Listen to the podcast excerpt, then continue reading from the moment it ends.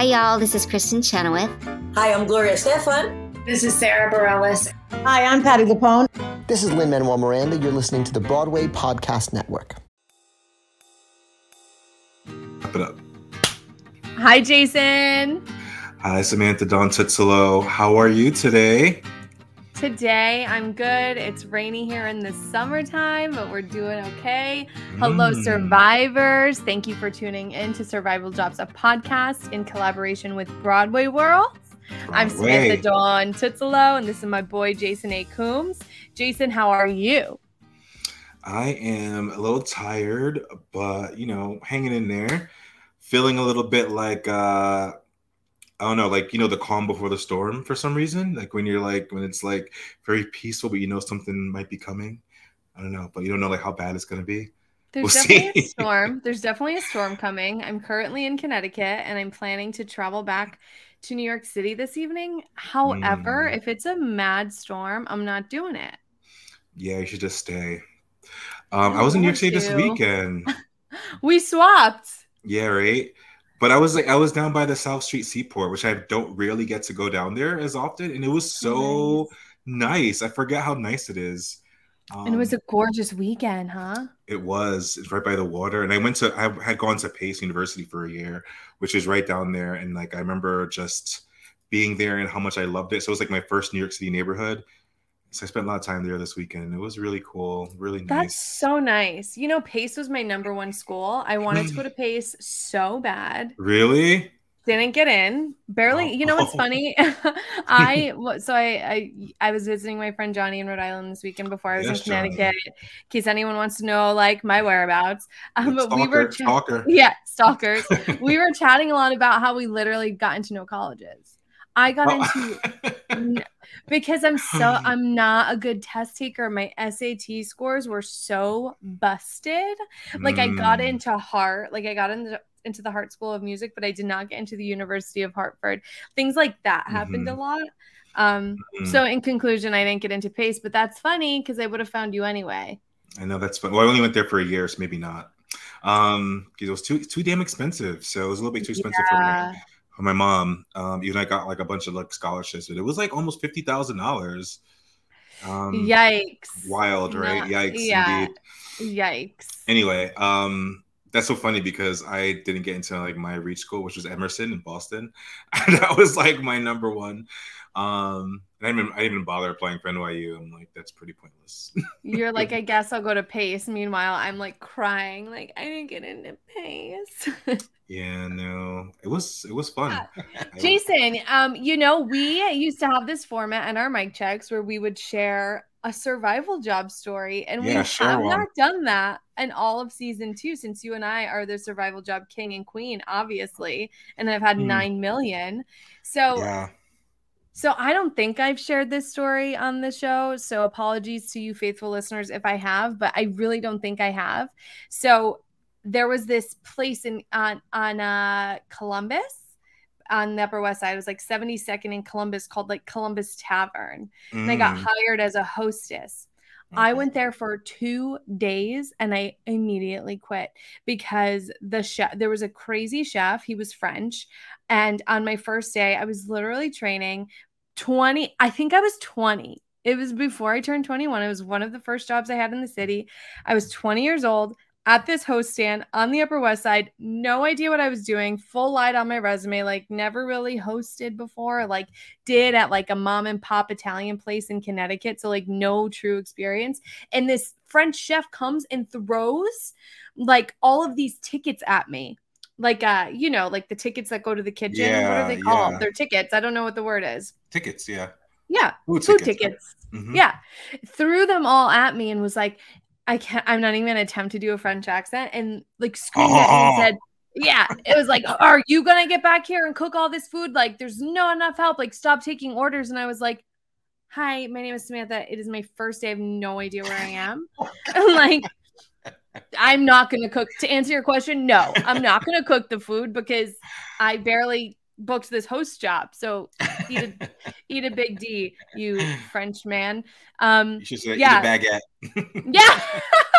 that was good, Jason. Eat a baguette, bro. Um, this establishment is no longer there. I recently walked by. I don't know what it's called now, so I'm not like talking shit on a place that is operating. Um, but yeah, there's my story. Exactly. oh my god! Remember Kenan used to do the the French guy and the yes on Kenan and Kale. Kenan oh and Oh Cal. my god! Kale's a vegetable. Oh, I called him Kale. Good Cal. Kenan and Cal. Cal. Cal. nope. Kenan and Kale. Oh, J'étais beyond des UK, the last of the K, fly, flatulence. I told you I had gas. Kenan's like a legend. He's got a star in the Walk of Fame. Legend. Oh my god, I saw that. That's crazy, right? That was iconic. He's iconic. like our like he's our generation, oh, man. man. Okay, so uh, before we jump into our amazing guest, Lisa, I- iconic, legendary Lisa Lampanelli. I wanted to just throw some shade at that church. Wait, I should have looked at. I was reading the the the, the church that that tried to get away with doing Hamilton. Can you Yikes. believe that? Yikes. Oh my God! Capital Y, capital I, capital K, capital E, capital S. Yikes! they are trash. Okay, uh, they are the Door McAllen Church and they, they tried to do Hamilton. Oh my I'm gosh, Stressed. stress! I was dying from laughter. Do you see those clips? I feel bad, like laughing at people who who who, who are performers. No, I have to tell TikToks, oh man. Are, Ooh. are they in a lot of trouble? I mean, yes, but like what what happens now? So on Broadway World, I saw Oh! the article today. Um, they have to pay for damages for the unlicensed performances of Hamilton. They had to issue an apology to Lin and the Hamilton team. They have Oh to, they have to, or they said they are going to go forward to respect the copyrights of Hamilton's authors and contributors, and they're going to promise to never uh, ever do Hamilton again, and they will destroy they would destroy any and all video or sound recordings and images of the unauthorized production or Those rehearsals. videos are everywhere. and request all just- members do the same. They promise. My favorite part of that is they promise to never ever do Hamilton again. Rightfully so. Like, come on, you can't. Like, okay, Ooh. I don't want to go on a tirade about the churches. I don't, want, I don't want the conservative Christians to come after me. But Okay. like, bro, don't be putting like like gospel anti-LGBTQ stuff in in your unauthorized work. Like, wait, what? Why are you adding sermons to Hamilton? Like, why you like church separation of church and state? Separation of church and state. That's like literally what this country was founded on. People, come on. It blows my mind. Like, come on. Anyway, that's it. I'm gonna sip I my mean- fucking mango pineapple drink and oh yum. Try to- that sounds try good. to de-stress. Yeah, I mean, it smoothie. is so crazy that they did that. Um, before, sorry, I have one more thing I'd like to plug before we talk about um Lisa, who I Are love. you, gonna, who I, are you gonna do it Hamilton? An un- un- unauthorized version of Hamilton and not walk. you know what? I probably could. I, I probably know a lot of words. I probably could do a little clip, but I'm not going to. I'm not going to. I'm going to spare everyone. It's your shot. Come on. I don't want to throw away my it is, and I'm throwing away my shot. You know what I'm saying? um so real quick i i uh help with the events for this theater company called the egg and spoon theater collective. I've Yes. jumped in and out and helped them for a few years. So i just want to shout out this weekend they're having the world premiere of randy's dandy coaster castle Oh, by. Alexander Perez, directed by Rebecca Martinez. Uh, it's going to be at the Jeffrey and Paul Gural Theater at ART on at 502 West 53rd Street uh, from August 23rd through September 2nd. So if y'all want to check it out, go to eggandspoontheater.org. You can figure out how to get tickets on there, support you know nonprofits and and Yes. new plays by the way it's a world premiere right there on 53rd street so just so shouting them out yeah There we go. Amazing. We have to support new work. You have to support like yeah you know, untapped voices. Yeah, they work so hard and and you know, it's sort of like I was gonna be like, it's sort of like what we do. We have our survival jobs and then our creative, but it's mm. I mean, they're doing a lot more work than we are putting on full productions. Oh, yeah, I mean... but you know, all these people, to my knowledge, you know, all are, are doing the, the hustle and, and, and the game and still creating and, and bringing new work. So shout out to them. Yes, shout out to them. That's so exciting. I'm glad you're helping them too. You're such a great event manager. So they're so fortunate to have you. Well, I've been slacking. When they well, listen, I have been slacking, but I'll I'll I'll buckle up for the gala. Fired. I'll, I'll, kill the gala. The gala will be lit. Um, and we have to say happy a quick happy birthday to our friend Tom Michael, who always listens to every episode. It's his Tom. birthday today. So happy 33rd birthday. It's Blooper and Today is we're recording this little mic check on August 23rd. So happy birthday on August yes. 23rd. Yeah. And shout out to Robin De Jesus, our first guest ever birthday oh, yeah. on on October 21st. No, on August 21st. so we have a lot of survival jobs birthdays in August. I know his birthday was the same was the day before Andrew Garfield's. That's so crazy. How Broadway is that? Yes, that's why he has such good chemistry. How Broadway? Um, yeah, how Broadway. Anyway, Lisa.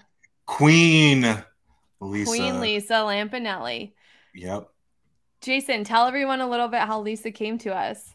Oh, well, um, I got email from her a couple months ago uh, inviting me to a reading at her house of our friend Robert Peter Paul's screenplay. And I was like, what?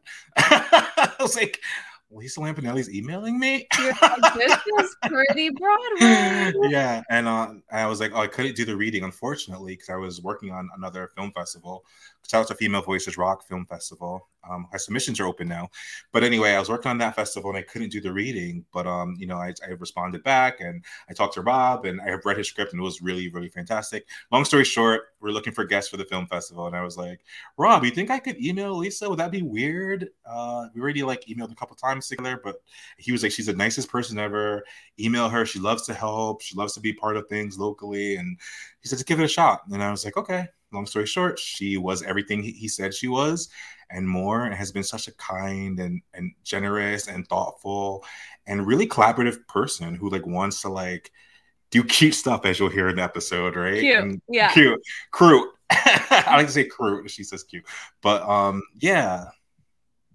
Yeah, no, and then so then we we uh forced her just kidding then she came on the podcast and we had yeah. such a great time talking to her man like this was such a great episode she's so, so funny, funny, but also so inspirational and real yeah. and, and vulnerable and i love I love that she's just the whole package. And also, just so everyone knows, we're swearing. This episode, there is some explicit language. So if that offends you, I would not listen any further. Should we do her bio? Yes. Take it away, girl. You started off. Got you. With a career that spanned more than 30 years, Lisa Lampanelli was a constant on the comedy scene. With numerous tours, Grammy nominations, and national TV guest appearances and specials under her belt, Lisa made headlines in 2012 when she lost more than 100 pounds with the help of bariatric surgery. The comedian went on to speak with unflinching honesty about her lifelong food and body image issues and prepared to make the transition ha, the transition from insulter to inspirer. She announced her retirement from stand up comedy on the Howard Stern radio program in late 2018 and planned on dedicating her life to performing in storytelling shows, helping people as a certified life coach, and being a general, overall, skinny little badass. I love that. Can she be my can she be my life coach? I should ask her that. yeah, seriously. Um, so next up for the comedy legend is Lisa Lampanelli, Big Fat Failure, a cabaret show filled with stories and songs. Yeah, that's right, songs Lisa's gonna be singing, y'all, in which the former queen of mean comes clean about all the things she effed up. So if you're someone who has screwed up more times than you can count, come see Lisa Lampanelli, Big Fat Failure, on Saturday, October 15th in Fairfield, Connecticut. There's two shows that evening, and they say misery loves company, but it dies in the face of laughter. I love that. I know, right? What a way with words. Should we pop into it? Enjoy, you guys. Yes. Hi, Lisa. Welcome to Survival Jobs, a podcast. Shut up. You know you love it. I love how like we've been joshing around and joking and cursing. Like, And then I'm like, minutes before we hit record, and now it's like, hi, Lisa. Welcome to the podcast where losers talk about things they used to do and probably will go back to doing after they fail. I'm sweating. Jason's Oh, man, yeah. here. Jason, how are you, abject failure? Uh, you know, just a mess. I just washed my hair, so it's all dripping everywhere. So there we It's go. cute though. She Oh, looked good. you. Good. Trying, trying. Yeah. Yes. we're s- I can't I feel like we're doing my normal spiel now. I think I'm gonna get yelled at. I was gonna No, say won't. But- we're but so here's my happy to have you. Well, here's what I'm worried about. Does anyone even know this voice? Like, does anyone know who you're talking to and who's being so rude?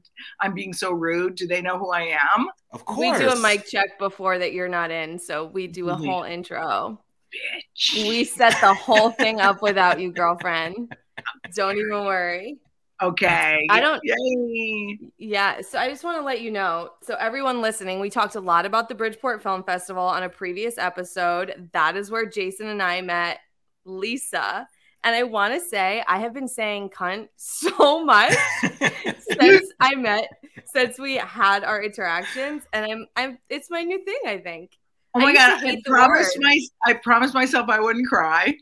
Um, I love touching people's lives and not their C's. So I'm really happy that I have shifted and changed. I I mean, years ago when I was like saying it on stage a lot before I retired from comedy, people were like, "Oh my god, you've reclaimed the C word," and I'm like, "Yeah, it's not even offensive if you don't mean it."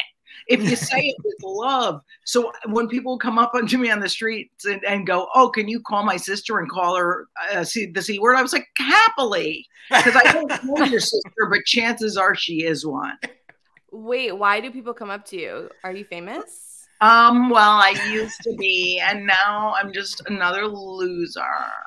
It's okay. Like us on survival jobs, losers. Which is great. Like, what's great is you guys on the are, are on the way up. I'm I'm on the way down. So I think all somewhere in between. I'm just the one who's already realized at my age, because I'm twice your age, that um, it's all meaningless bullshit and it doesn't even matter. all that matters is what a good person you are. And since I'm the best person you ever met, like, you're welcome. No, you. I mean, Jason's you are a the great best person. I ever met. Just so you know. oh my gosh. Lisa, well, anyway, best. we are so happy to have you. We've been like I said, I'm not ready to laugh today, so don't make me laugh. I won't. And you know what I'd like to say? This has been three Please. minutes and 23 seconds of two white bitches talking over a black man, and I don't. I would like to say, Jason, as a marginalized member of the population on two counts, you must speak. I mean, you don't have to because now it sounds like I'm ordering you to. He has the first question. He has the first question, so okay, it works. so let's let Jason rip because Jason, you're the man, so you should be in charge. Because I'm really all, all about the patriarchy. Okay. Yeah. I'm going on yeah. mute. I'm going on mute. No, no. Um, it's exciting because, like Sam said, we met you during the film fest, and you've been just so sweet to us, and we really appreciate you Aw. making time. So thank you. But yes, Of course. Well, I Yes. think we know there's a double pronged reason. Double prong sounds like your nickname on Grindr, oh. but there's a double pronged reason for me for me coming on the show. Of course, the first is that I really do in my heart. I only do podcasts and radio stuff and stuff anymore because I'm retired. That I really like the people. Like I don't bother with crap that I don't like. So I first was like, oh my God, great. We can do this and have fun. yeah. And then I was like, wait a minute, I have this cabaret show coming up at Trevi in um, what do you call it, Fairfield. Fairfield, Connecticut on yeah. October 15th. And I was like, oh, I can double prong them with a plug for the show. So I'm not stupid. Yes. Don't act like I'm stupid. Tickets are on sale now. Yes. August 23rd, they went on sale and get them while they're hot because LL's going to sing. So I'm here out of love for you, but also ruthless self promotion for my gay show. Yes, we love that. We I need self promotion. know. You gonna Yeah. be singing? Oh, okay. Dude, it's literally a show. And I think this really does apply to what we were talking about. The word failure is so tinged with negativity. And it's like such bullshit because I have been a huge success in one way stand up comedy. Also, I'm a great driver. Those are my only two talents. and I park well. And I think that goes under the heading of driving. So I have two talents. I Yeah. do not suck D well. I do not. I terribly. I do it. I I do, do. it wrong on purpose, so nobody asks. So, I have been a failure at relationship, marriages, some friendships. I've been a failure. I, my book wasn't a bestseller. My off Broadway play, yes, it had two runs and it didn't make the money I wanted to, to make. So I have all these other failures, personally and professionally. I'm like, let's write a show with some fun songs in it and some stories in it so we can. It sounds super dumb to say celebrate failure, but honestly, like if I don't, as a kind of a successful person on paper, talk about failure, how's any Joe Schmo on the street going to talk about it? Like, I think there's power in things like when Oprah talks about weight struggles. Like, when you see a powerful person who you think is a success talk about their failings, I think it helps people. And through this silly show about, you know, uh, it's called Lisa Lampanelli Big Fat Failure. I think like it'll help others feel not less than because I felt less than for a long time because I couldn't make anything else work. Preach. Yeah. That's why we love this show. Mhm. Sorry, Jason. Here I am talking over you again. No. Okay, wait, bitch, be quiet. no, Otherwise, bitch, I do mean her. not you, Jason, but no, that's so true. I was gonna say, like, have you read our prompts? Because that was gonna be a question I was gonna ask you later. But no, no. I mean, that's what I loved about you. You're like, if there's anything you want to talk about or not talk about, let us know. And I'm like, I'm an open book. Like, I am the luckiest. My publicist is the luckiest bitch on earth because there will never be naked pictures come out that I we didn't know about. Well, You also I just never get got naked ever. I I I shower with clothes on. So I'm like, uh, I'm just kind of like an open book. So you just ask whatever you want, honey. all right, so I have the first one. I'll- start it off. Do you have a favorite survival job that you've had in your career that was like helpful for you, like you know, getting into comedy and whatnot? Well, I think it was really helpful that I didn't start comedy till I was 30, till I already Yeah. had sort of a personality already. So I knew that I wasn't going to, I mean, I didn't know if I'd even like it. I said, let me try it once. And if not, you know, I won't do it anymore. At least you get to try it. But I remember like when I was a journalist before that, I'd gone to college for journalism to Syracuse. Um, again, I didn't I wasn't an abject failure in journalism. I just knew it wasn't my calling. So I remember doing those jobs and I was driving to see my first nephew when he was born. And I heard an ad on the radio because it always kind of in my head as a, when I was a journalist, I was like, I want to try comedy. I want to try it, but I don't know how.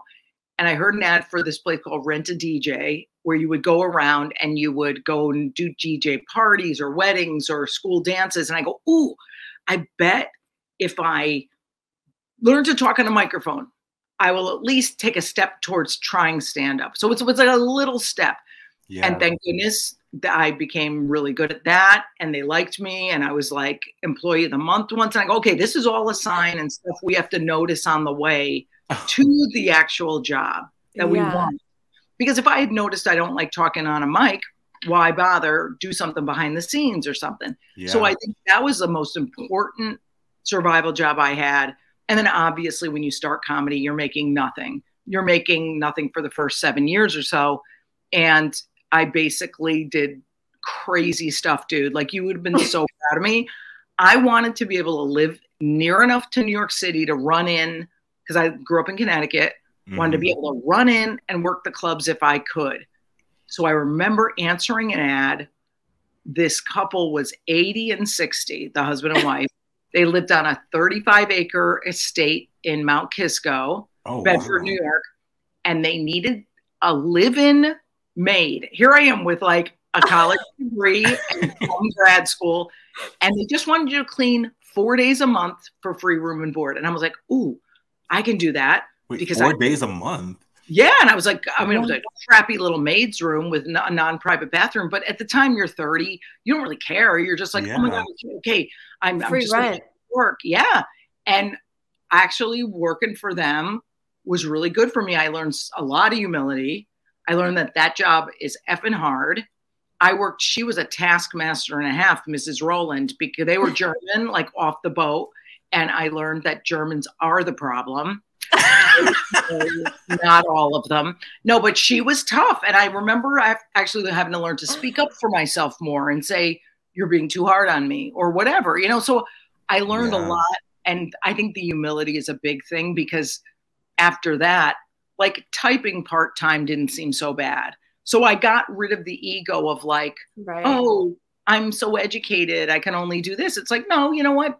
You like comedy enough that you'll do whatever it takes. And not, Facts. none of those jobs are really fun, but you learn stuff.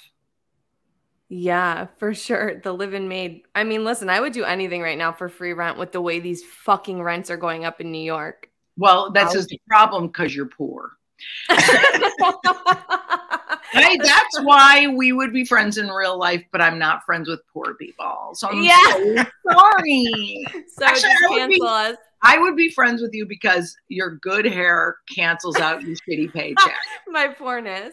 I'm My just good hair be- makes me look a little not Yeah. poor. Exactly. Yeah, yeah. Look like you have a nice blowout. I, am just going to be friends with Jason, so I up my minority count because I am very proud of my circle of friends is very diverse. But we can always add another one. Yeah, that's right. You can. It's like Uh, Charlotte on um the, the new Sex in the City, whatever it was called, where she was trying to find she had like no black friends to go to the Oh dinner was- party. By the way, that probably was me ten years ago. Charlotte? I was always surrounded by gay guys, and um, I was like, "Wow, that's not cute." And I I looked at my birthday party this year. I had 30 people over, which shocked me too because I really since retiring five years ago, that's been my main focus is attracting the right people, having like a really nice social network of people who really care about me. And I looked around, I was like, this is a diverse ass bunch of motherfuckers. And I was, I didn't, it's funny how you- I didn't seek it out. I just became open to everybody. And I think that's really when that when I watched that Charlotte thing, I was like, God, I'm better than her. J- Jason and I love Che Diaz from that from that new. So Do we? Do we? we love Oh Che. God, that's a story for another day. That's another show. Um, do you have a story of a survival job that maybe you didn't love so much that didn't impact you positively? That's like a shocking, scary survival job story. Maybe Well, I mean, scary, I, but I mean, I will say a funny story. Um, so I'm working at this estate at Mr. and Mrs. Rowland's house, and two things happen. Okay, sh I don't think they were blatant racists, but I don't think they shied away from a black joke now and again. And uh, only reason I say that is because I remember I walked in with their after dinner tea at one point. Imagine me with the fucking black outfit, certainly not a maid's outfit, but black pants, black shirt with their tray of whatever the fuck they drank after these entitled assholes. And I go in there and she goes, Oh, Lisa. I mean, they're long dead, so it's okay to say it, talk about them. She Oh, Lisa, R.I.P. isn't it, isn't it fun? If it was not for the six o'clock news, we would never see black people. oh my god! but think about this. This is some bitch who probably grew up so fucking like sheltered and just like in on this sort of track that she had. And I will be honest with you, I told that story on stage and used her real name to get back at her. So ah, they're dead.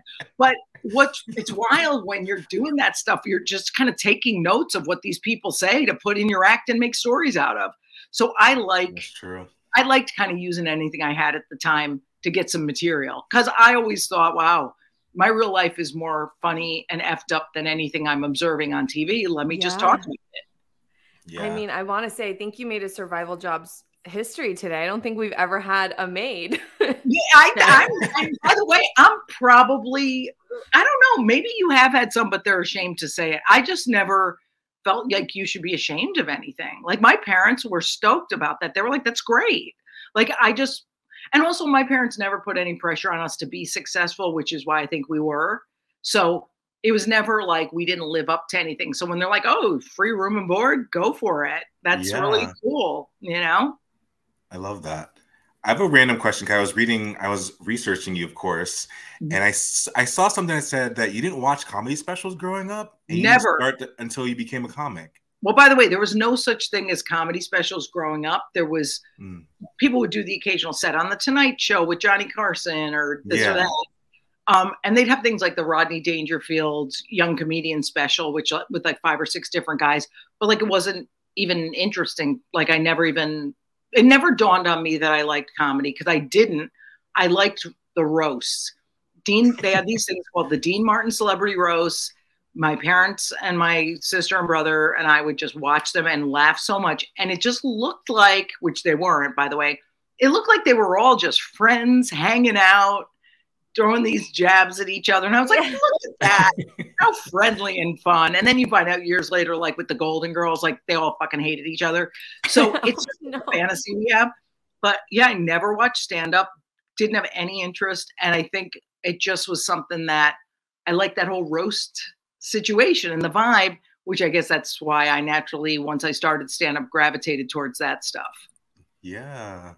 Wow, that's so that's so interesting. that you just fell into it. I don't want to talk about myself since this is about you, but my senior thesis paper was about women in comedy and like how it sucked as like a woman coming up and trying to do this. So do you have some some experiences you can share like your challenges coming up in this industry as a woman Well, I mean, predominantly like male heavy I mean, like I space? I usually have a different story than most people because I was really tough. My act was tough. I wasn't tough on the inside, but I presented that way. Also, I wasn't a typical, you know, I wasn't beautiful, sexy, all that stuff. I was just like this funky, like weird, like she dresses like, you know, with those 50s housewife dresses. Like I didn't present like I was going to threaten anyone, but my Yeah. mouth was so threatening and sounded like such a guy that I got booked all the time. Like I have been the luckiest person in the world never to get me too'd, never to have been harassed. I maybe somebody didn't hire me because being a woman, but I never found out about it. yeah. But I think like I probably the biggest challenge with me was comics being mean to me, but they were just peers, so it was just hurt feelings. I don't think it was anyone blocking anything. So I got really lucky in that those experiences, the those horrible things that happened to women didn't happen to me. And you know, me and Joan Rivers would joke around about that, like after the Me Too happened, and be like, "Why not me?" And then it's like, um, Joan. I mean, and we, I'm fully admitted that how fucking blessed and lucky we are yeah. because I, I don't even, you know, we've all had some childhood stuff, some traumas. All my traumas have been with a small T, thank God. So I think I've been pretty lucky and kind of skated past stuff I probably wouldn't have been able to come back from. Yeah. You think because you like had this like aggressive mouth and like confidence that nobody that you just booked. Well, I've talked to my manager about that, and she's like, "Yeah, you were just like like I remember there was a club in the city. It used to be the premier club for like people who they thought were going to be unique and different. This club has since kind of turned into more of a road club. But the, when the comic strip in my era in the '90s was big, it was like, oh my god, if you were allowed to perform there, they had faith that you were going to get a sitcom someday about yourself or whatever. So I remember getting passed to work there, and it was so exciting. I remember the booker at the time was really tough and he just loved talent. And if people were bombing, he'd be like, go in there and fix that. So I liked the she can go in and kill anywhere, never afraid Yeah. to follow anyone. I had to follow Chappelle consistently at the cellar every night in the 90s. I didn't care because I was like, Really? oh, they're going to be on a high. They're not going to be like looking at me to match him they're going to be looking at me to heighten it. And it was just like such good practice. Like I always I say to every beginning comic or like a comic trying to make it, I'm like, never complain, never explain. Don't explain your jokes. They have to stand on their face. And if you think it's okay to say they have to, you know, you you live and die by your jokes, but you can't complain either. You can't go, oh, so and so bumped me. Oh, Bill Burr stopped by the club. Yeah, guess what? Then I guess you're gonna have to follow Bill Burr. So suck a dick. Like I, so, I don't I don't mind complainers in real life if they're working on stuff like we all do. But the oh poor me victim of like so and so stop by. I'm like, yeah, well, Okay. they- so live with it. I just I don't think that that leads anywhere good. Yeah. That's crazy. Totally. Well, also you- speaking of theses, you know, it's really interesting. I found there's this woman, I think I still have the paper. She sent it to me. She was doing her thesis for some reason, a grad thesis on me, right? And uh, it was at the time of my height. And I was like, wow, that's pretty cool. And when she asked me like my biggest accomplishments, after I rattled them off, she's like, wow, that's interesting. I'm like, what? And she's like, none of them had to do with career. Every single thing you said had to do with real life. So it really was Wow. called to like, yeah, I find making my first, you know, Easter dinner for the whole family, having game night every week, doing this, uh, that's more important to me. So it's sort of was a wake up call of like, oh, that's what I actually value. Let me work on that stuff more. So um, I don't think it was a surprise that like five years later, I was like, oh, I'm not fulfilled by comedy. I'm going to kind of like stay home more and actually connect with people. So it, it's just very interesting when you mention theses is that, you know, first of all, I'm shocked you even have an education.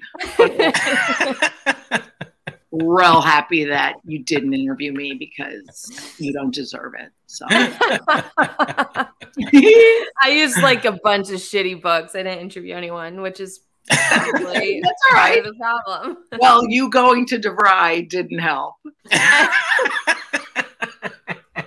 Hey, Jason and I went to state school together, okay? I'm Mhm. proud of both of you because you know I, I used to have a podcast and one of the guys would always argue that it doesn't matter where to go to college unless it's you know to be a, if you're going to be a doctor or a lawyer or whatever and I would argue that it doesn't even matter if you go to college like it is so overstated about this So track that we have become convinced we have to get into debt for and I'm like yeah I think it's okay to not do that so proud to see you all thrown away all that money and now you're talking to me. Nice. nice good. I'm happy for you. At least I got Jason. At least we got each other out of it. That, that's the good part, right? You know, that's about it. That's about it. I haven't paid my student loans in years. I'm just like, Me oof. either. Don't bother with the pandemic, I'm like, I'll take the next. No, forbearance. do it. Do it. I am. saved I saved mine off till I started making really good money and then just paid them off. So guys, clearly Jason's gonna make it and then he'll pay it for both of you. And you, my friend, are an abject failure. And that's okay, because so am I. Jason, let's remember this that Lisa said you're going to pay my student loans when you make Hey. it big. Hey. What day is it? August 13th. Thank you. That's hilarious. Okay, Alisa, Chevy Chase was your first like major roast, right? Well, I would call that a minor roast because it was so bad, except for me and a couple of others. that They rerun it like once every 10 years because Chet is the biggest douchebag on the planet. And again, I'm sure he was in some kind of emotional pain. And that that's probably why he wasn't nice. But he made it very difficult for people. But I was like, well, it's my shot. Like I remember leaving my apartment. I had a little studio in the city. It was the first place I bought. And oh, it was so cute. And um, I remember leaving that day, and it sounds like so silly, but I like looked back and I was like, okay, when I come back into this apartment, my life will have either changed for the better or definitely the worst Oh, because I'll either kill or I'll bomb. And it's such a violent um, profession that we use words like kill and bomb as Yeah. standard. You know, it's an insane occupation. So thank God it went really well for me. But Chevy just legit wore sunglasses, stared straight ahead, didn't laugh at anyone. But I got a smile out of him because I stuck to my guns because I wanted to do well for me, not for him. And Yeah. it shifted later where I, the guys were great sports, like even Trump, believe it or not, who obviously I'm not a fan of. Wait, who? I'm kidding. We don't Terrible say guy. that. Don't worry. He's hopefully by by the time we release this, hopefully in a different country. But he actually was a good sport. Flavor Flav was a good sport. David Hasselhoff. So those people, you want them to have fun. But Yeah. with Chevy, it was just like, this is my either I get invited on TV to do this again or no. So thank Yeah. God that went really well. And that was kind of the start of everything. Did you like? Were you like? Were you like?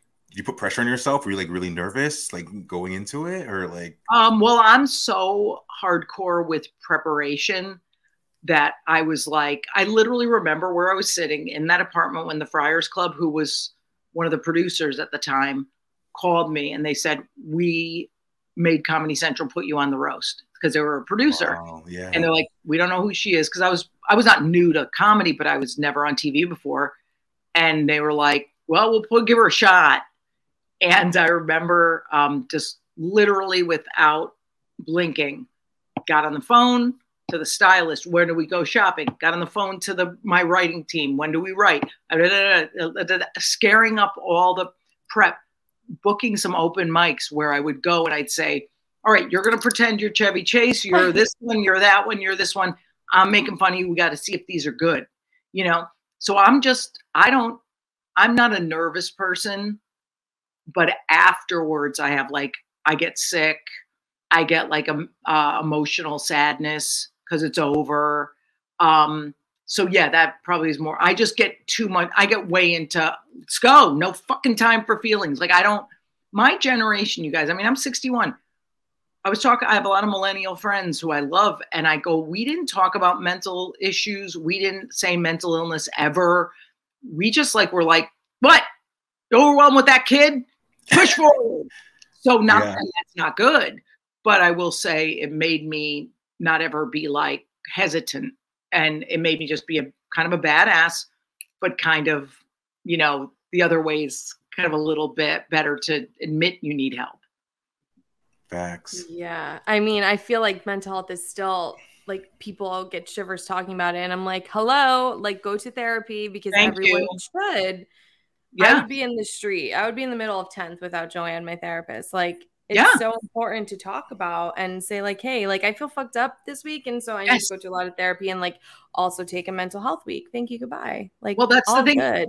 I, I say to my friends all the time, and I think there's a reason I'm friends with a lot of people between 30 and 45 because they get that. Because I started therapy when I was 25 and like on and off for the last however many years. So I think it's so amazing and it's scary. And even over the pandemic, the last six months or so, I was like, oh, I want to see this trauma therapist to, you know, process some childhood stuff. And again, small t stuff like just school stuff or being ignored, Yeah. parents, because no matter how you're raised, you could be raised by the best parents in the world, and there's something that happened as far as they turned away to look at the stove for that one, and that's in the kid's head. So Yeah. you're going to need help sometimes. And I think that's why I like this age group because my age group is still that hardcore push forward. And I'm Mhm. like, ooh, I guess not. So for a while, I was calling myself the world's oldest millennial because I feel like I get that. Yeah, I, I think Yeah. millennials are great. Gen Z, Gen X, it's just all fucking people who are more awake to this stuff. But with things like TV appearances, my first call was never to the shrink. It was always to the writers, to the stylists, to the makeup people, to the let's get this fucking shit started. Well, Yes, it's- businesswoman. What's that? That's a good businesswoman. Like, Well, I am. like, That's- I thought I always thought comedy was fifty percent business, fifty percent art, and a lot of people don't. But I'm like, oh yeah. But dude, the funniest thing was too. So I get this great outfit.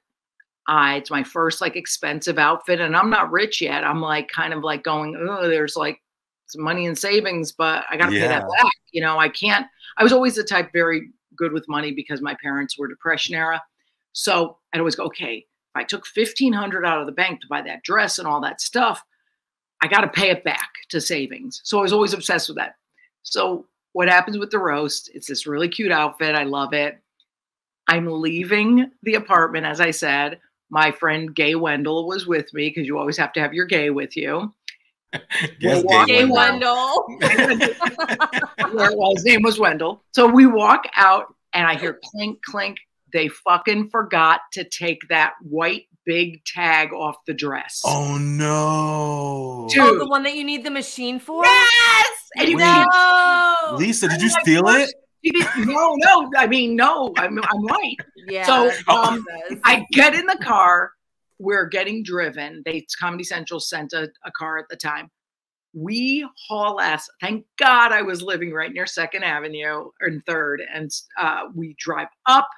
We literally run in with the receipt. They cut it off while I'm going there. They were closing in ten minutes. It's so dramatic. Wow. I, on the way Wait, to the I- roast. Yes, I I have don't even- anxiety. literally me too.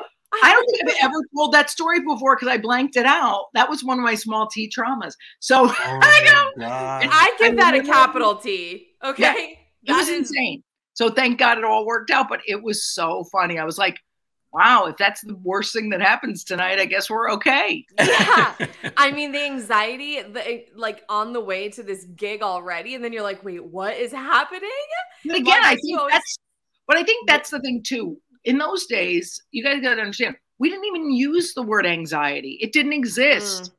It was like we went to what the fuck do we do? Let's go.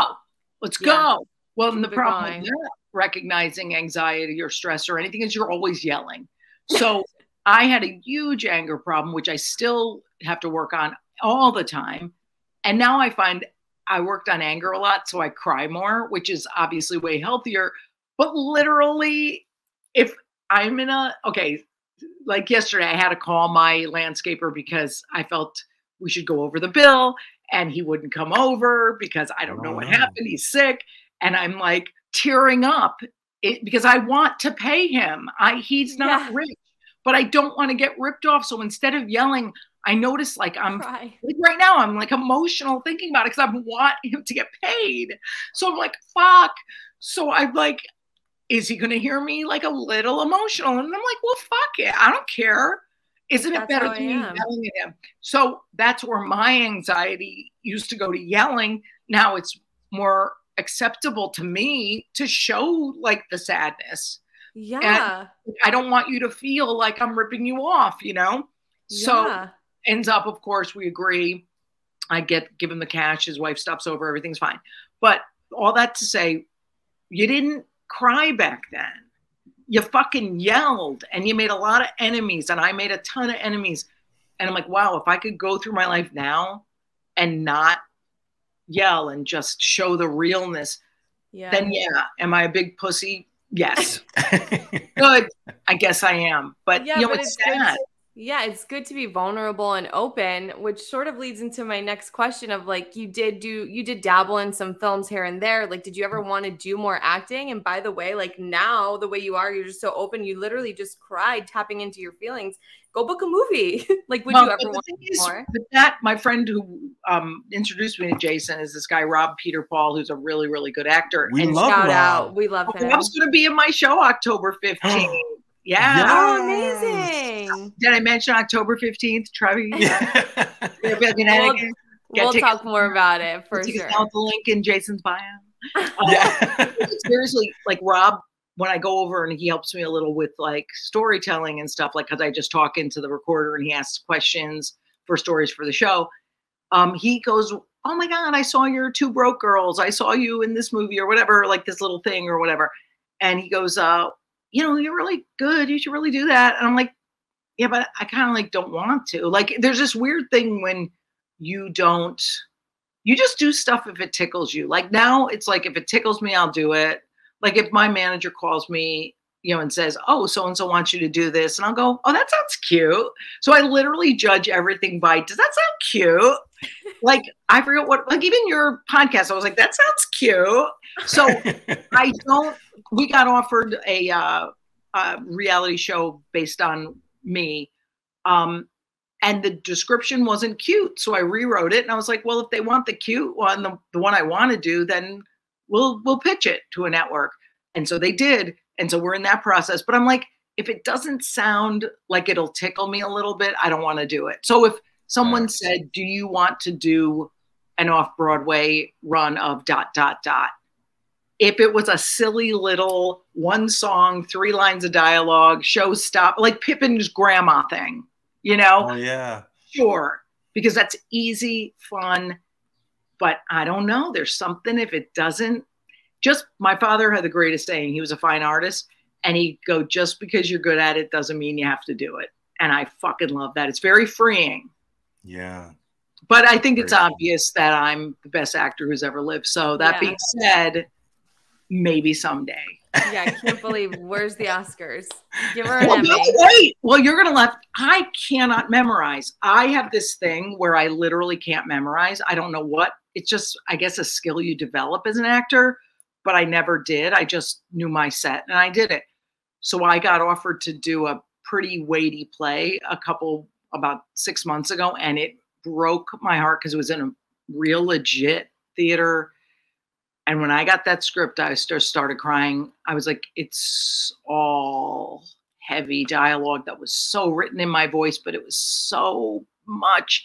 And I had to call the producer and the casting people and just go, I want to explain why I can't do this. It's because I can't memorize. And they're like, no, we'll get you a coach. I go, no, no, you don't get it. Like, You would murder me. I would kill myself and you. I have to bow out. And they took it as good, to be honest. And they said, if you ever want to do something at the theater, let us know. I said, yeah, oh, if you have three lines, I'll fucking do it. But you see, so Broadway. I don't think that's going. I think that's going. I know my limits now. Yes. And if it becomes important to me later, I'll work on it. But right now, that would have ruined their show and Right. really made me, I, I hate to use the word, but anxiety ridden for months. Well, at least sure. you know like w- your strengths and weaknesses, and also how blessed and like in such a great place in your life. You're like, if that's not cute, I'm not doing it. Like I feel like so Well, many yeah. people have to just yes, yes their way, and that's like really amazing. Well, but I do get that that, but I get that that comes from a lifetime of being good with money and saving, and not everybody has that privilege. It's a privilege thing that you get so. I don't. I'm not saying I made it because I'm lucky. I was fortunate, I was good at comedy, and I was smart enough. Thank God for my parents. Were like, you save, save, save. So I could step away and go, this doesn't feel right anymore. I'm not into it. It just doesn't feel like I like that type of comedy anymore. So I am, it is a privileged place to be, but it's also even little decisions of turning down stuff that doesn't feel exactly right, even if you're in scarcity mode. So if you're like a beginning actor and you're like, well, I want to grab that because I really need the money, but that guy seemed a little creepy. And it seemed like I didn't want to do the, you know, I take my top off, whatever it is, or I didn't want to say this these words or something.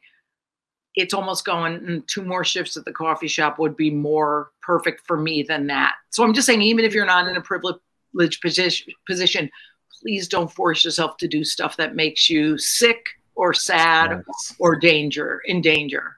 Right.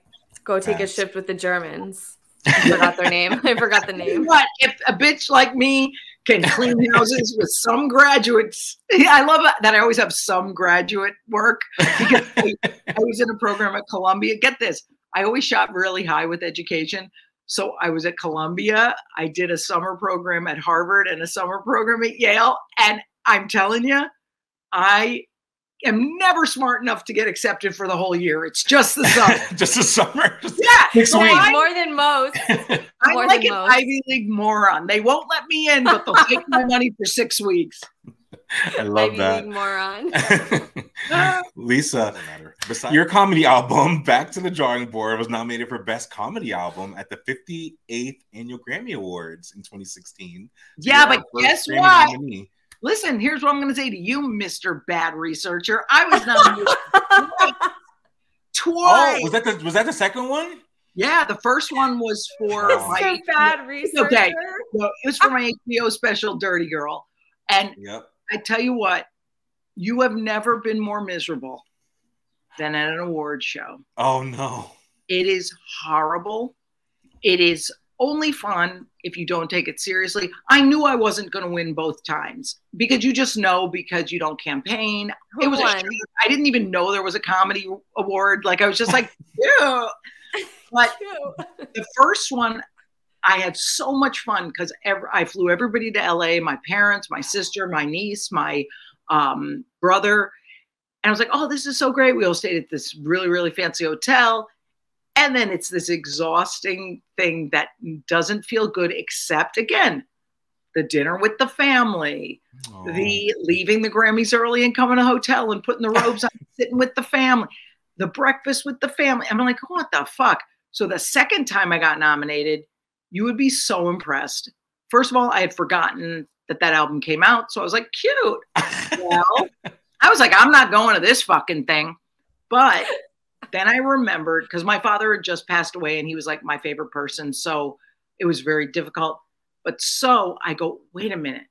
If I go and I take my little niece and nephew only, they were like 14 and 13 at the time and so cute. And we all take some of my dad's like suits and have them made for like red carpet, like made by a tailor into like garments Oh, I love that we could just have so much fun, the three of us. And that's the way to do the Grammys is when you go, you don't take it seriously, you have such a good time, and you're with those right people and kind of representing this thing we wanted to put out there.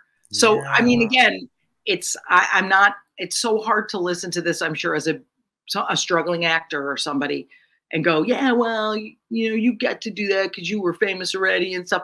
It's like, yeah, but just do stuff that feeds the soul in every part of life if you can, no matter if you are yet to make it or you've made it and uh, are now considering yourself on the way down. There's ways to get that soul hit that you need. That's how I feel. Yeah, for sure. So would you say that that's like the main reason you retired because you were like, I need to put all my energy into the things that matter? I mean, I wouldn't say that a all bunch of it. already. I wouldn't say all of it. I'd say mo- much more. Yeah, Like I, I shockingly, I have eight nieces and nephews. I missed eight. yeah, I missed maybe two birthday parties and two holidays. Like I really was hardcore. My brother wrote me a note once about different things about me and he that were good. And he was like, You always came to everything, even if it was like an all-nighter. Cause I would fly in and drive to that party. Oh my god. So I was always dragging myself around.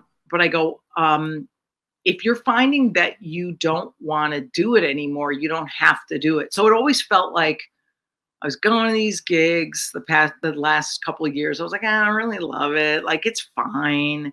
And I go, I want to I want to do something that's just not just fine that, Yeah. that whole like energy was shifting and also i had started working on that it really doesn't make you a better person be a success and its accomplishment really doesn't feed the soul like i thought it would so i think those things that started happening i'm like oh i can get out of this and still be a human and see how that works and by the way that's followed with a huge amount of um, sadness about who am i i don't even have an identity and then after all the work on myself, it was like, oh, I'm just a person. Oh, that's cute. Okay, I could just have fun. And I don't have to do anything ever again for approval. But that's, Yeah. I mean, again, three years of hard work on post retirement. What's up? So yeah, it's not easy, but it's no, but worth that it. really is so admirable to like to like listen to that and i think it's really important for our listeners to hear it like hey like yes we all are artists and we all have these dreams and goals and passions but that's not the end all be all like there is life past that Yeah. and there's so much pressure especially on young artists to like have this major success and like be rich and famous but like does it matter yeah sure but like not really like not entirely Yes. I- think we don't need much. I think we need a place to live. I mean, I always think about that little studio apartment, and I'm like, that was like, I, I love that place. We where's it at is it for rent it's in there, right? It's in Tudor City. Tudor City is so cute. It's this little. I was such a, ba- a baller that I literally bought it right after 9-11 because I knew everybody was moving out, and I was like, "Yeah, I'll fucking buy it." I found get this. It was a studio in a luxury building for one hundred and nineteen thousand dollars. I mean, it was hilarious. Wow. So, um, and again, I was privileged enough to be making money, privileged enough to have my parents co-sign because it was a co-op. So, yeah, my my life has been easier due to several privileges. But the point being, if you start just become a noticer of your life. If you start to notice that every Thursday you're miserable because you have to pack to go away, if you notice that every day you go, I used to love the stage, but something shifted and I don't, and I want to do, you know, behind the scenes. I wow, working in Starbucks feels better because I'm connecting more than a stage that's people are seven feet away. Whatever it is, it's like you don't have to act on it, just notice it so you know how to move forward. Because if we don't notice, which I didn't, then you have like a major snap where you're just like either an emotional snap or I had an outward snap where I my second to last show, I really snapped on stage. And I was like, thank God I'm retiring and that I saved all my money because this can never fucking happen again. So I love we didn't notice enough back in the day. So I hope people can just notice what they love, what they don't, and just, you know, they can they can get clues about what they want. I think the pandemic has done that for a lot of people, right? Like Yeah. having your whole world shifted because of this thing that was out of our control. And then, I mean, that, that worked for me and Samantha. We were like, we're not going back to working in a restaurant no matter what, you know? So, like, Yeah. And we I sure mean, did that's not. yeah, and you notice that that wasn't feeding the soul. And again, we're lucky enough to be able to say that. You know, um, sure. a lot of people have to do it, and then unfortunately, I mean, there's just so much systemic bullshit that keeps Yeah. people stuck, and everybody loves it that way. You know, because it keeps the wrong people down, and it's really annoying. But by the way, I didn't know any of that shit either, uh, because I was just so single-mindedly focused on not being a success money-wise, but accomplishments might give me self-esteem i didn't notice that there's people around me not having a great life because of systemic bullshit so it just it, it's good when you open your world a little more than to just what i'm going through or you know For as an artist there's other more important stuff too Yeah, of course. yeah. Well, Lisa, we're coming to the end of our interview. We have one more question. Oh my god and then we're gonna play a fun little game. Um, Yes. I know you talked a bit about the show at the Trevi Lounge, but if you could do like a big spiel about it, so everyone knows what's up, where to get tickets, etc. We'll also drop all the info, um, and then Jason will close us out with a great question, and then we'll play. Yay. Oh my God. Thank you so much for like saying, you know, that I could promote the show because I always do Yeah. shoehorn it in in funny ways, but thank you for letting me get the details out. Yeah. It's going to be two shows Saturday, October 15th at 7 and 9. There are very few VIP tickets left. We're doing meet and greets with 30 people only each show where they get to Wow. actually stand next to me and have me acknowledge them and take a picture. I mean, the little people love that stuff. And uh, so it's a small venue. There's only like 100 seats, so it's it's selling pretty we well. love Trevi. Yes, it's cute Cute and they're really kind there. It's in Mhm. Fairfield, Connecticut. Don't worry, it's a good neighborhood. You get ass play on the way in or out unless Ass play. Jason's there. Jason's going to be there doing that for me as a VIP. Yep. And uh, the tickets just go to my uh, Instagram, which is Lisa Lampanelli on all platforms. If, by the way, you cannot spell my name, you do not deserve to come to the show. So, like, like I did when I first uh no, no, no, that's okay. I forgave you. But yeah, just go there and get tickets on the little link there, and we will hopefully see you at Trevi. And get ready! I'm gonna sing. I'm gonna not dance. I'm gonna emote many emotions. Yes, we are. Ow. I'm offended that I'm I'm actually really offended that only Jason got called out to come as a VIP, but it's okay. No That- worries. He's ass playing, so that's No. you have to ass play, you Samantha. You strike have me as a real prude. I'm just saying. not to not to prude shame because you know prudes are need love too I'm crying. I'm choking him on mute because I'm like choking. Mhm. Lisa, little do you know. i know i was going to say usually it's the innocent ones the ones who look innocent are big dirty hose bags Big ass play. Big ass players. i'm going to throw up oh my gosh. Oh my gosh. Okay, so I have one last question for you. Um, yes And I'm yes.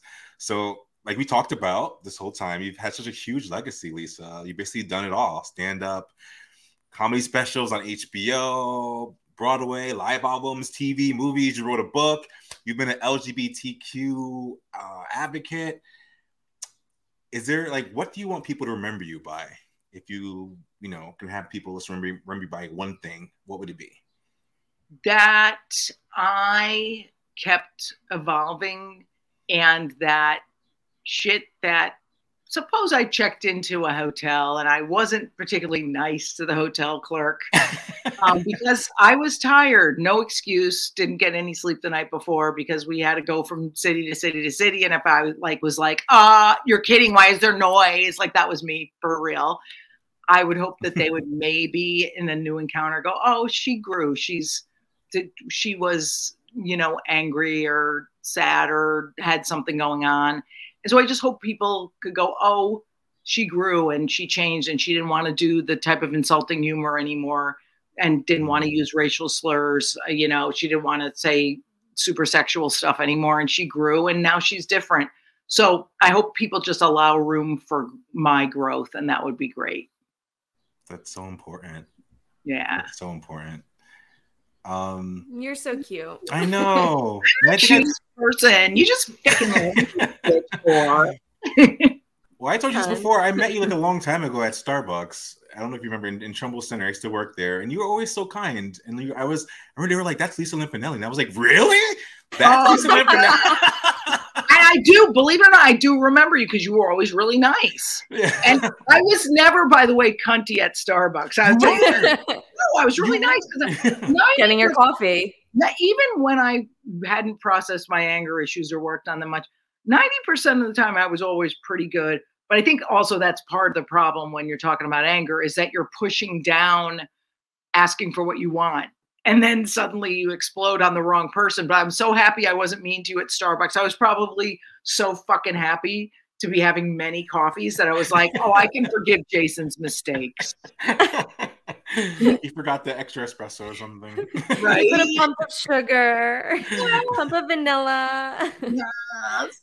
Um, so so for our game, since you are the queen of roasts and meaning, we thought we'd like to take a turn and give toasts and and nice kind words to celebrities. So Whoa. we're gonna do like a rapid fire toast. Okay, so I'm gonna have to try to find something nice to nice. say about. Cele- oh God. Okay. Good luck. Let's nice. try not like. I'll try not to go into old bad habits. I'll try to be nice. Okay. Yeah. Let's see. let's see if we've evolved. Let's see if we've evolved like the legacy. Jason, you want to take the first? Sure. Uh, let's start with Hillary Clinton. Oh, I love her. I say, don't lock her up. Put up with that husband diddling that other lady and many more, and a, a cum shot on a dress. You know, no wife should have to put up with that. I say, don't lock her up. Make her president, God damn it! I'm sick and tired of people being worried about women pushing the button. If we can handle you goddamn kids in a period, God damn it, we can handle the nukes. Perfect. okay, next, Beyonce. Oh my God. Okay, I must say, I'm a late comer to the game. I'm a late adopter of Beyonce because I did not know there was such a thing called the beehive, the Bay Hive or something. and I asked my gay friends last week, I really did. I met, I had a little party and I said, explain this Beyonce to me. She's very beautiful and gorgeous and talented. What's the obsession? I forgot to listen to the answer because what I do is I ask questions and don't care. I must say, I think she is terrific and I say she, and I'm, this is going to be controversial. She deserves better than Jay Z. I'm sorry, I said it. I said it. She should have four husbands. She should have four, four. that wear her hand and foot and do her bidding and her nails. That's it. Preach. and her ass play. yes, of course. oh my gosh. Chelsea Handler. oh my God. Okay, can I tell you? And I'll, this is public. I don't even care. Chelsea and I developed a talk show idea for me that we pitched to networks. And at the time, she I she was emotionally distant.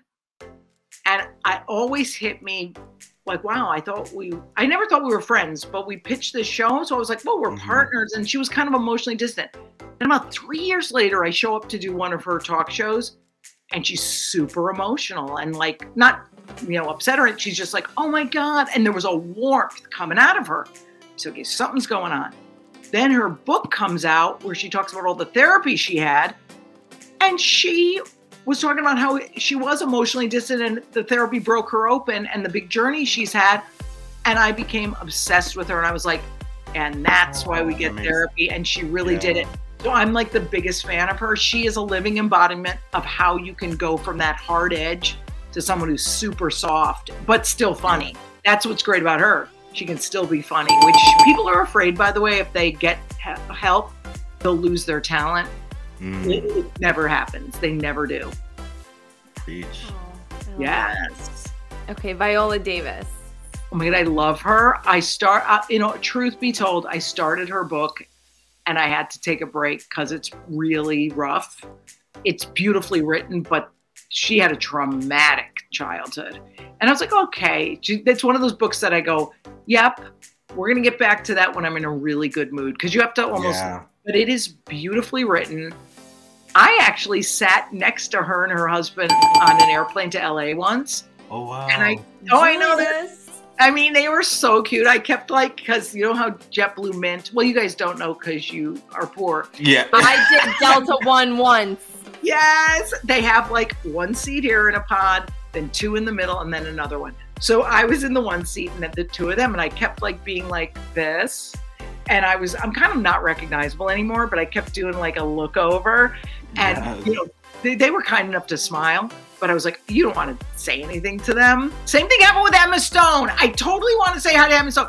Basically, all I have to meet is Octavia Spencer, and I will have the entire help cast. include although Jessica Chastain is the best thing about that whole movie. Let's be honest. Love her. But anyway, I love Viola Davis. She's the real deal, man. She's Aw. hardcore. She's the fucking OG, man. Any day of the week. Yes. Viola, call me. We'll do work together. Yeah. Viola, are you listening? right. Probably not. yeah, likely no. Uh, Will Smith. Oh God, don't get me started. I can't. I fucking can't. I can't find. Do I You have want to to find? pass? Okay, no. Pass. I can. fi- I'm not going to say what I don't like about him. I'm going to say something I do like about him, which is absolutely undeniable. I put off watching King Richards after the thing that happened at the Oscars because I was so upset about it because of comics being attacked is ridiculous. I put it off for two months. Then I said, you know what? This is supposedly great. You got to watch it. It was spectacular Yeah. roped me back in. I said, okay. But I have a real tough time separating art from artist. Like, meaning, I will never listen to a Michael Jackson song again. I will never watch so and so, James Franco again. And Yeah. I'm like, okay, that's just me. People are allowed to do what they want. But it just hits me wrong to watch someone who's done shitty stuff. But I will admit, King Richard's top shelf, fresh, also really good because of Aunt Viv. yes, the original. Yes, yes. cool. Okay, Kathy Griffin. Oh my God, Kathy. Kathy is insane in the very best way. She's so brave and uncomfortable. It makes me so uncomfortable that she fights back with everybody because I can't. And she doesn't mind when people post crappy things about her and she addresses it. And I'm like, I, how do you not let anything bother you? So I don't know. She said to me, that doesn't bother me. Like she's way tougher than anyone I ever met. So I'm like, I don't have that. Like if somebody posts something shitty about me, I like totally cry. I'm all upset. I like go right in with the feelings. But boy, she's either a great actress who can pretend it doesn't bother her, or she's just a ballsy bitch. So I gotta say, I'll go with ballsy bitch for her. That's my girl. Love that. Last one. Whoopi Goldberg. Well, listen, she is clearly hugely talented. She has every award you could possibly get. I don't watch this view. Now, I don't like this view because I don't like hearing other people's views. I like to stay stuck in mine. Eh, so Yeah. I've never liked that show. And there are a bunch of yentas talking about stuff. If I want to hear a bunch of complaining bitches, I'll stay with my Italian family. I don't like that Whoopi because I don't watch it. I like her though because she's a kind person. I dealt with her a tiny bit on Celebrity Apprentice. She was really sweet. She was really a fan of mine, which made me almost die because I'm like, oh my God, do you even know who the fuck I am? Yeah. Oh. Crazy. But she's OG, man. When she did her Broadway show and all that character work, and I'll watch, I'm sorry, but I will watch Jumpin' Jack Flash in a second. Yeah. Sister Act, Sister Act 73. Yes. All that. 73. So I'm not going to comment on the view because I want to do a show called The Rear View, and that is what I'm working on right now. With the ass play. That's what I was gonna say. We're talking a lot about ass play, a lot about rear. Too what are you thinking about, Lisa? Damn. Oh shit. Uh, Thank Oh, you so much. This was so much fun. You are amazing and funny and real, so real and, and vulnerable. And we love that about you. oh my god, thank you guys. This really was fun, and it was cute. I love I It love was cruel. It was cruel. Can you tell all? Sorry, what? Go ahead. Go ahead, please. I was gonna say, can you tell our listeners where they can follow you and keep up on social media, websites to keep up with your projects? Whatever. Well, it's so doing? funny because I recently went private on Instagram. I know you didn't even follow me back. I'm pissed. No, I don't follow people back. I don't like that. I don't care what anyone's up to other than me and maybe. But no, I may unprivate it now because I had privated it a couple years ago when I felt like I just needed to really filter if anyone would say something mean. Like I can kind of handle it now a little better. So um, I may unprivate it. It Lisa Lampanelli just you know actually people if I haven't unprivated it by the time you hear that and you want to follow me on Instagram at Lisa Lampanelli, just DM me and say, hey, I heard you on this loser podcast, uh, Survival Twats Survival twats. You know, it's fantastic. So uh, just send me a DM and I will approve you because they're friends of yours and that's a friend of mine. And um, I really don't do Facebook and Twitter and all that. I can't be bothered. So just kind of buy tickets for Trevi. We'll, we're going to try to do this show if we like it. Again, it's all about liking it. If we like it, we're going to do a bunch of little theaters and just have fun with it. So, yes, hopefully I will see you there. Yeah. Yes. And if you're tuning in because you're a Lisa fan and you don't follow us, follow us at Survival Jobs Pod on Instagram and Twitter. Send us an email at survivaljobspod at gmail.com. Follow my boy Jason at Jason A. Coombs. And I'm Sammy Toots. That Sammy, Lisa, Toots! that Lisa won't follow back. I kind of love that. Okay, oh, I'll follow you back. So cute. wow, that is so Broadway. Thank you, Lisa. This was amazing.